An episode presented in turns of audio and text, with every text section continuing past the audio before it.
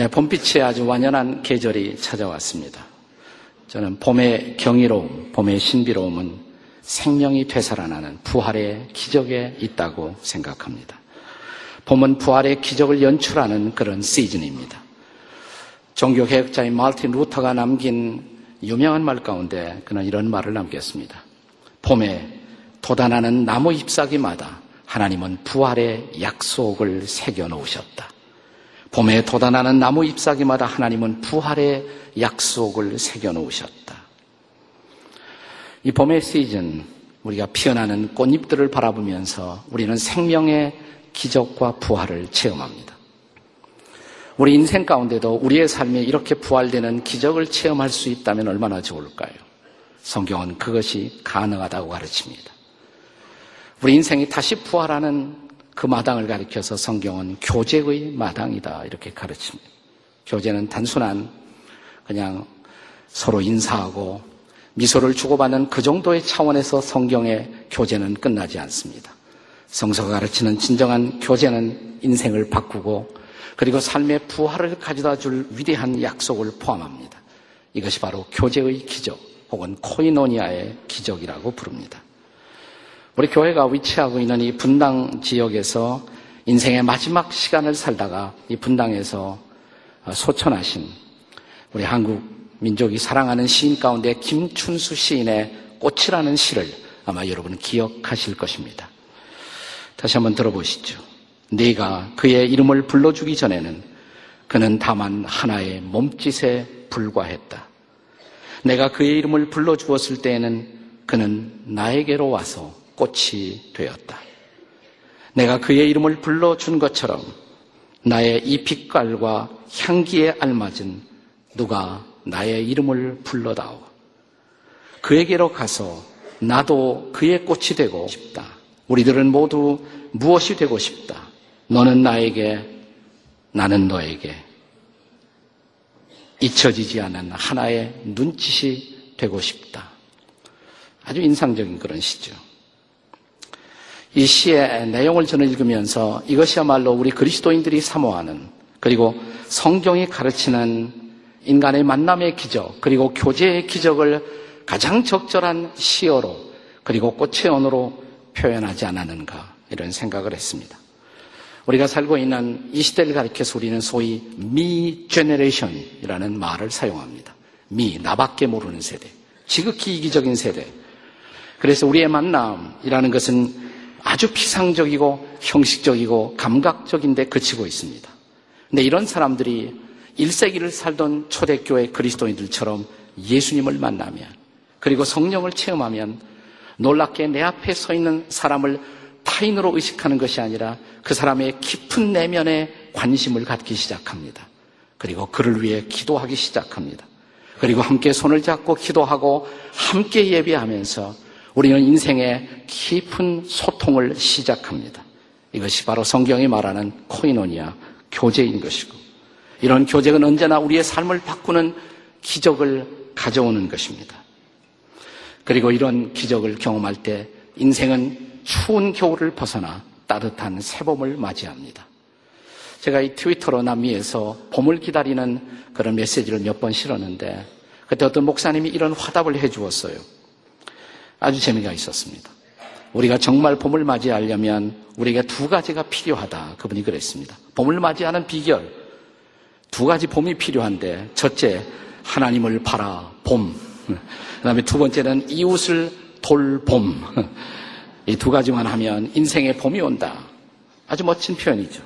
오늘의 제 설교의 모든 내용을 요약하고 있지 않았는가 생각이 됩니다. 한번 옆에 있는 사람들에게 우리 하나님 바라보고 이웃을 돌봅시다. 한번 해보세요. 다 같이 시작. 옆에 있는 사람들에게. 네.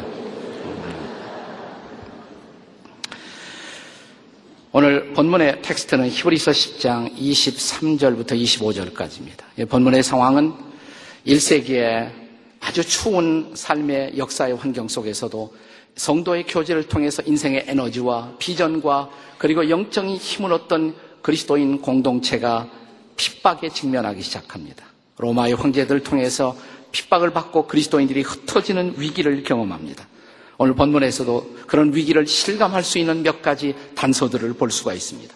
23절에 보시면 믿는 도리의 소망을 움직이지 말고 굳게 잡아라.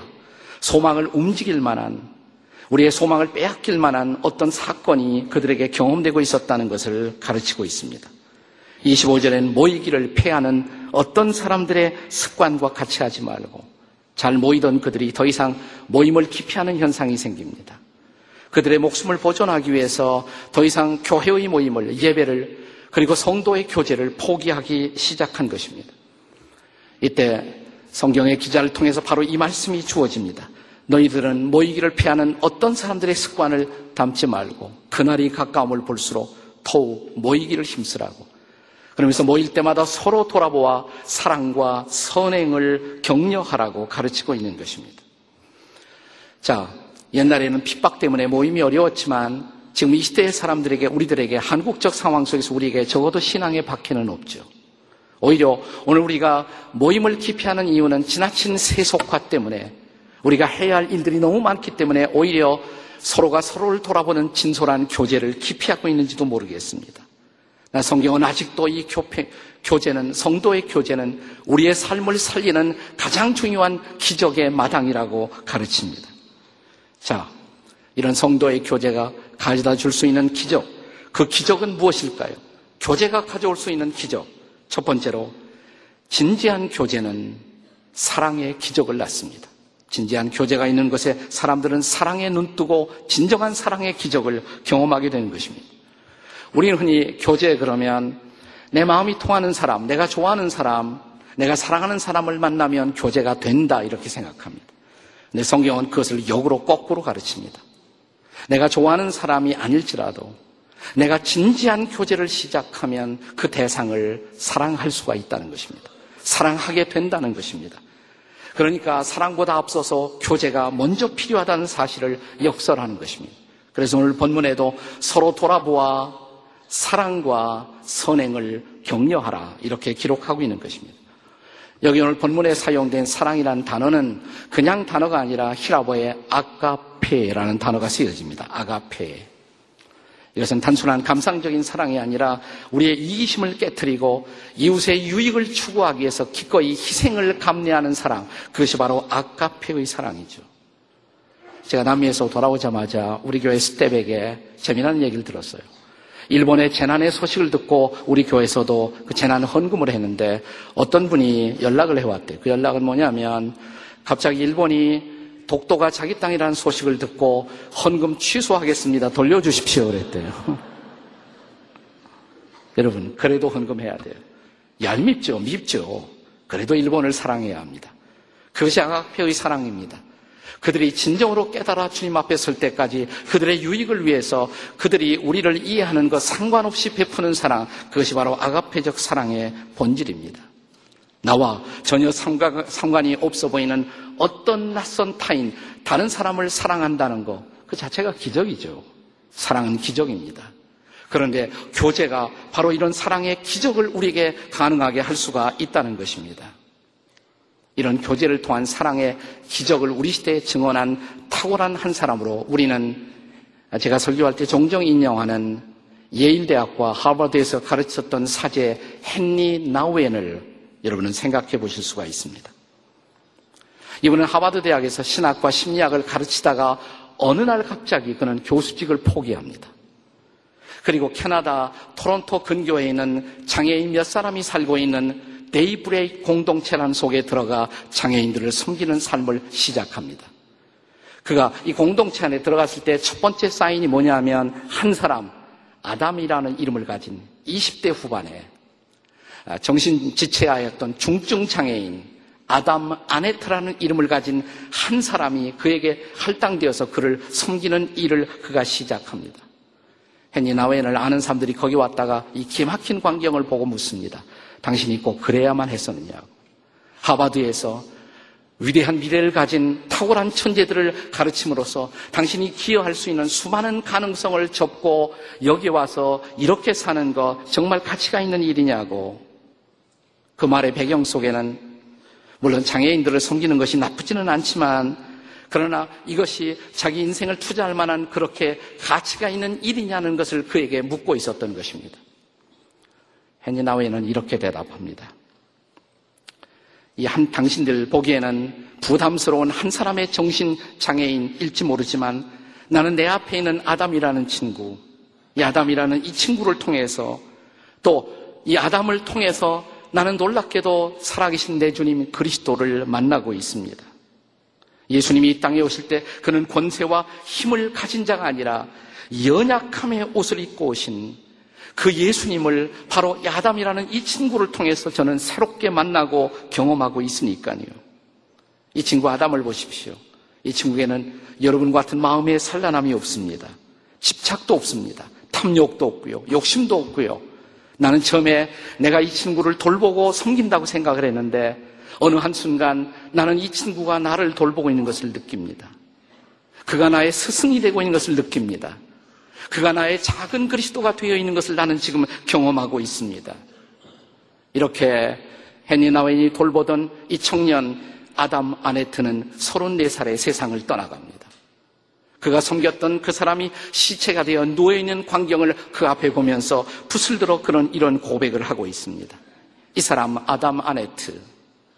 그는 저 영원한 세계에서 하나님의 영원한 사랑을 전달하기 위한 특별한 메신저로 나를 위해 하나님이 이 땅에 보내주셨던 사람이라고. 사제이지만 역시 내 마음속에 어두운 상처를 갖고 살고 있는 나를 위해서 하나님이 보내주신 이 사람. 그는 이제 자기의 미션을 마치고 하나님께로 돌아간 것이라고. 나는 이 거룩한 죽음의 신비 앞에서 아담을 통해서 보내주신 하나님의 특별한 사랑을 경험하고 있다고. 사랑하는 여러분, 이것이 바로 교제의 기적. 피상적인 교제가 아니라 깊은 인간의 내면을 통해서 사람을 만나는 교제의 기적의 비밀인 것입니다. 나웨인이 쓴 책 가운데 짤막한 책인데 이런 경험을 하나의 책자로 엮은 책이 바로 그 제목이 아담이에요. 아담, 부제가 하나님이 사랑하시는 자. 이 책의 마지막 페이지, 130페이지의 끝 마무리 부분을 제가 직접 읽어보겠습니다. 한번 들어보시죠. 나는 예수님의 삶에 대해서 듣고 읽었지만 나는 그분에게 손을 대거나 그분을 직접 얼굴로 뵐 수는 없었다. 하지만 나는 내 앞에 있는 아담이라는 이 친구에게 손을 댈 수가 있고 그를 볼 수가 있었고 그에게 다가갈 수가 있었다. 그를 목욕시키고 그를 면도시키고 그의 이를 닦아줄 때 나는 육체적으로 그를 터치하고 만졌다. 나뿐만 아니라 이 공동체에 있는 다른 이들이 함께 그의 안마를 시켜주고 체조를 시켜주고 수영장과 목욕탕에서 그의 곁에 앉아 있으면서 우리는 그를 만졌다. 그의 부모도 그를 만졌다. 우리 공동체 안에 있는 식구들 모레이, 캐시, 브루노도 그를 만졌다. 우리가 한 일은 그것, 만지는 일, 그것이 전부였다. 그를 만진 것. 그런데 그를 만지는 순간 우리는 성서에 나타난 예수님의 이야기를 이해하기 시작했다. 손을 대는 자는 성하리라, 온전해지리라. 우리는 이 친구 아담에게 손을 댄 모든 사람마다 자기 인생의 어느 부분인가가 온전해지는 것을 경험했다. 아담이 우리 모두를 치료하는 것이다. 이것이 바로 교제의 기적인 것입니다. 교제는 일방적인 것이 아닙니다. 내가 누구를 더 많이 가지고 있기 때문에 더 여유 있기 때문에 내가 누를 돕는 것이 아니라 우리는 교제하면서 서로가 온전해지고 서로가 깊어지고 서로가 반듯하게 세워지는 것 이것이 바로 교제의 기적인 것입니다. 이것이 바로 사랑의 기적인 것입니다. 이 교제를 통해서 우리는 진정한 주님이 가르치신 아가페의 사랑에 눈을 뜨는 것입니다.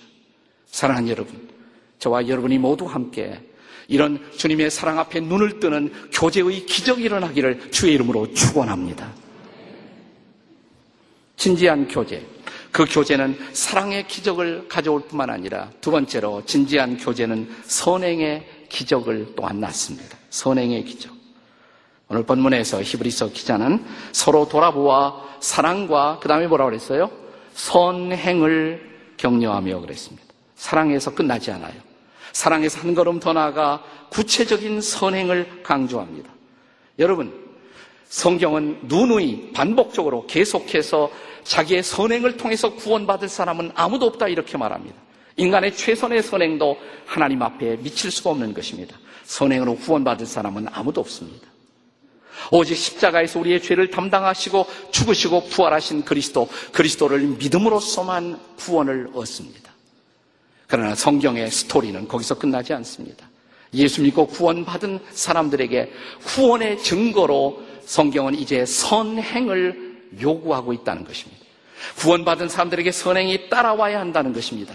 그것이 우리의 삶의 진정한 열매이어야 한다는 것입니다. 오늘 한국 기독교가 이 세상 속에서 손가락질을 받고 오히려 비판을 면하지 못하고 있는 중요한 이유는 우리에게 바로 이 선행의 모습이 보이지 않기 때문입니다.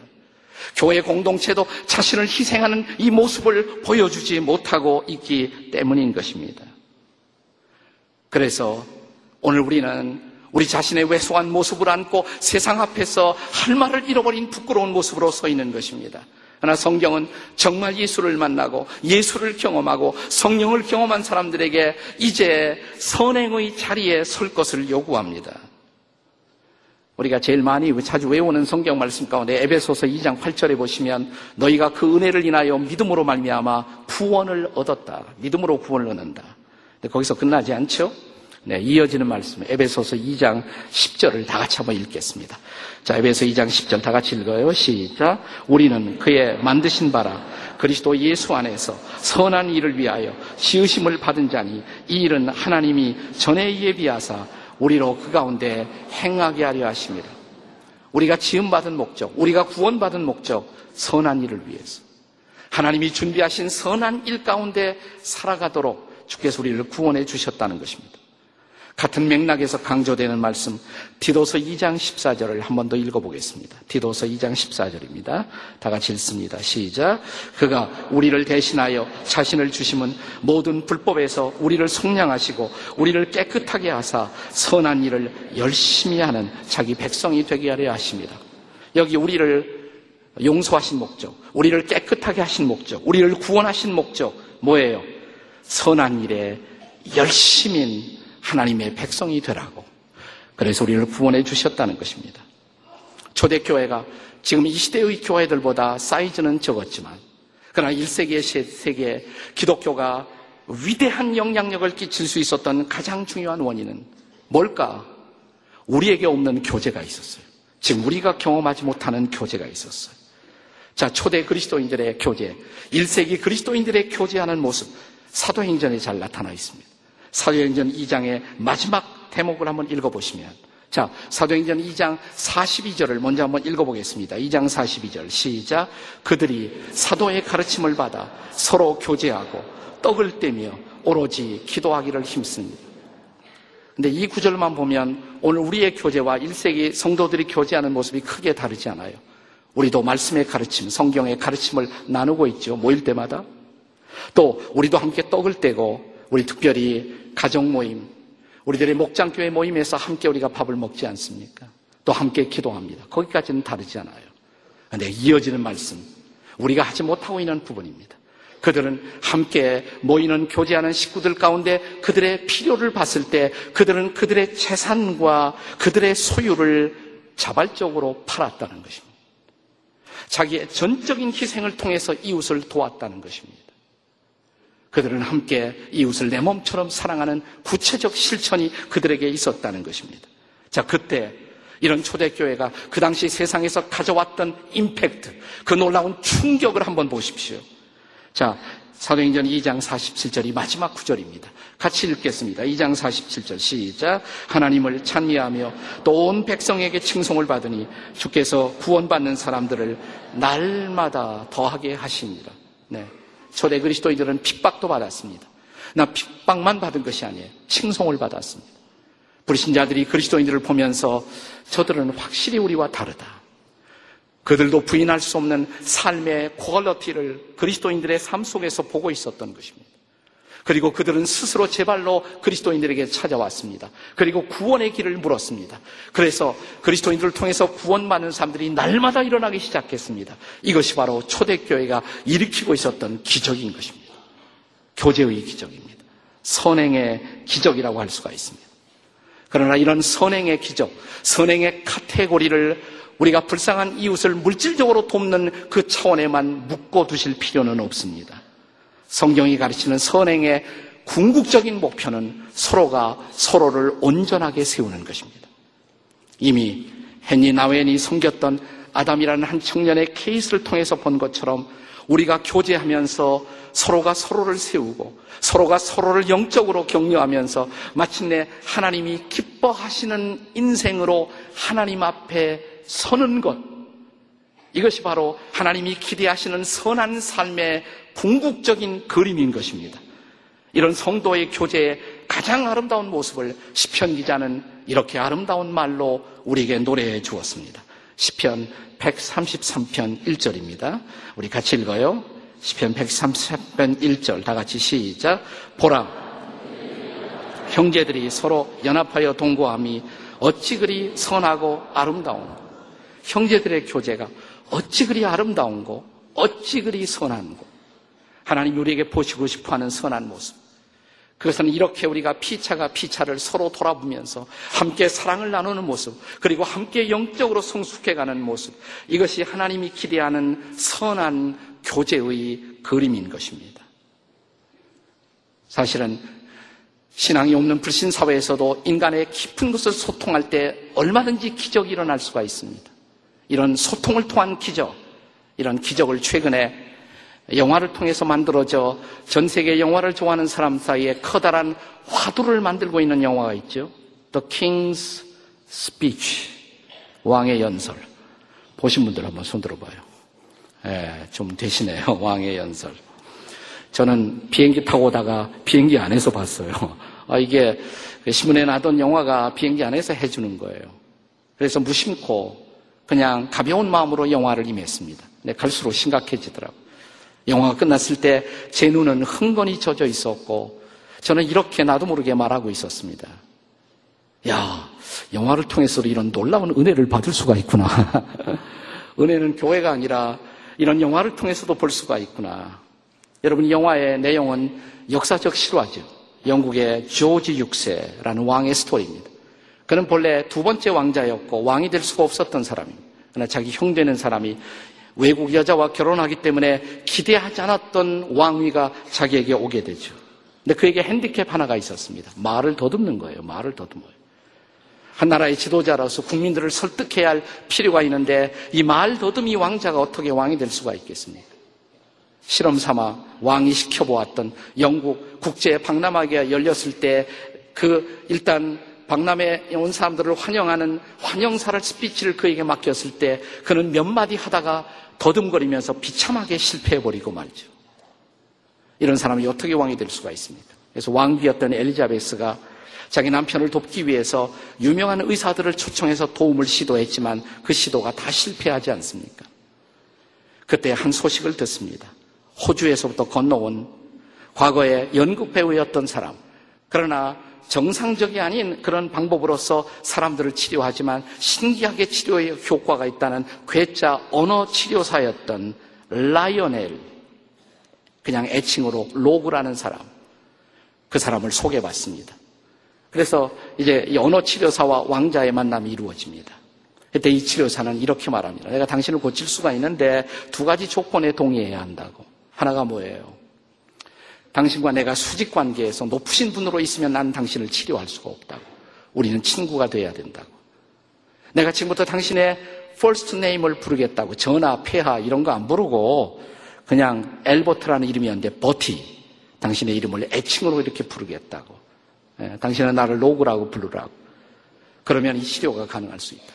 그리고 또 하나는 마음을 열어야 한다고. 당신의 마음을 열어서 우리는 함께 인생을 이야기해야 된다고.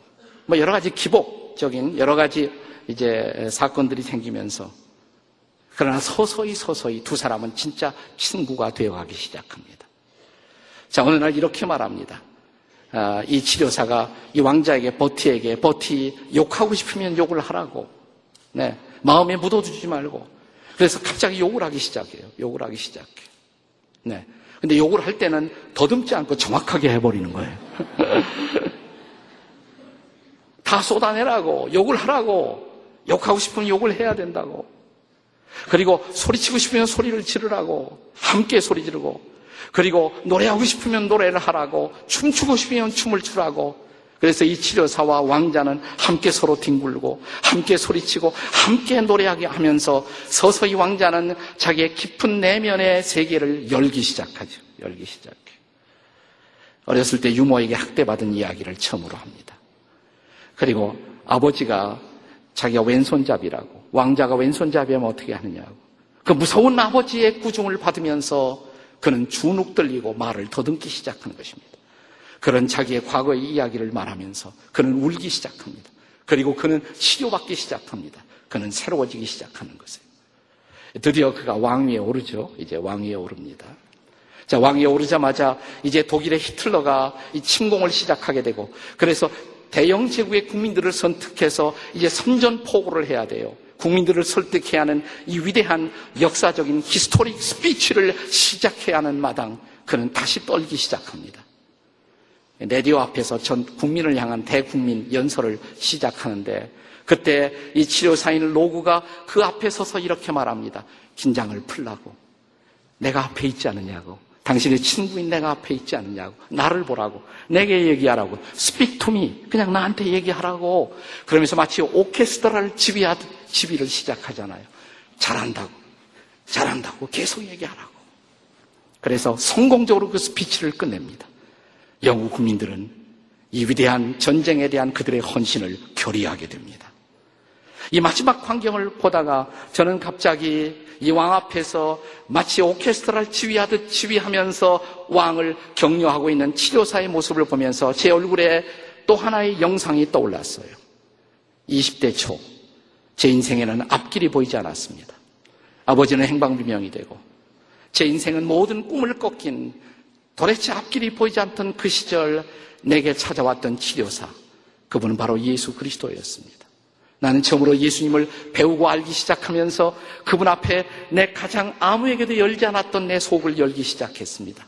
나는 그분 앞에 내 인생의 좌절을 토해냈고, 내 고통을 말하기 시작했고, 내 눈물을 그분 앞에 쏟기 시작했고, 그리고 그분은 내 마음을 만지기 시작했습니다.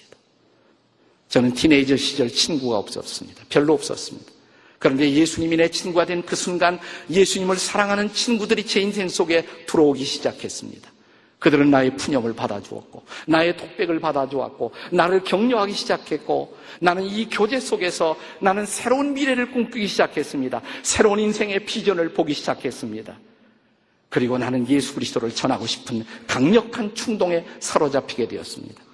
이것이 저로 하여금 복음을 전하는 일에 헌신하게 되었고 지나간 40년간 부족하지만 예수 그리스도의 복음을 전하는 일에 쓰임을 받는 인생을 살아올 수 있었던 것 나의 치료자 예수 그리스도께서 내게 찾아왔던 때문입니다.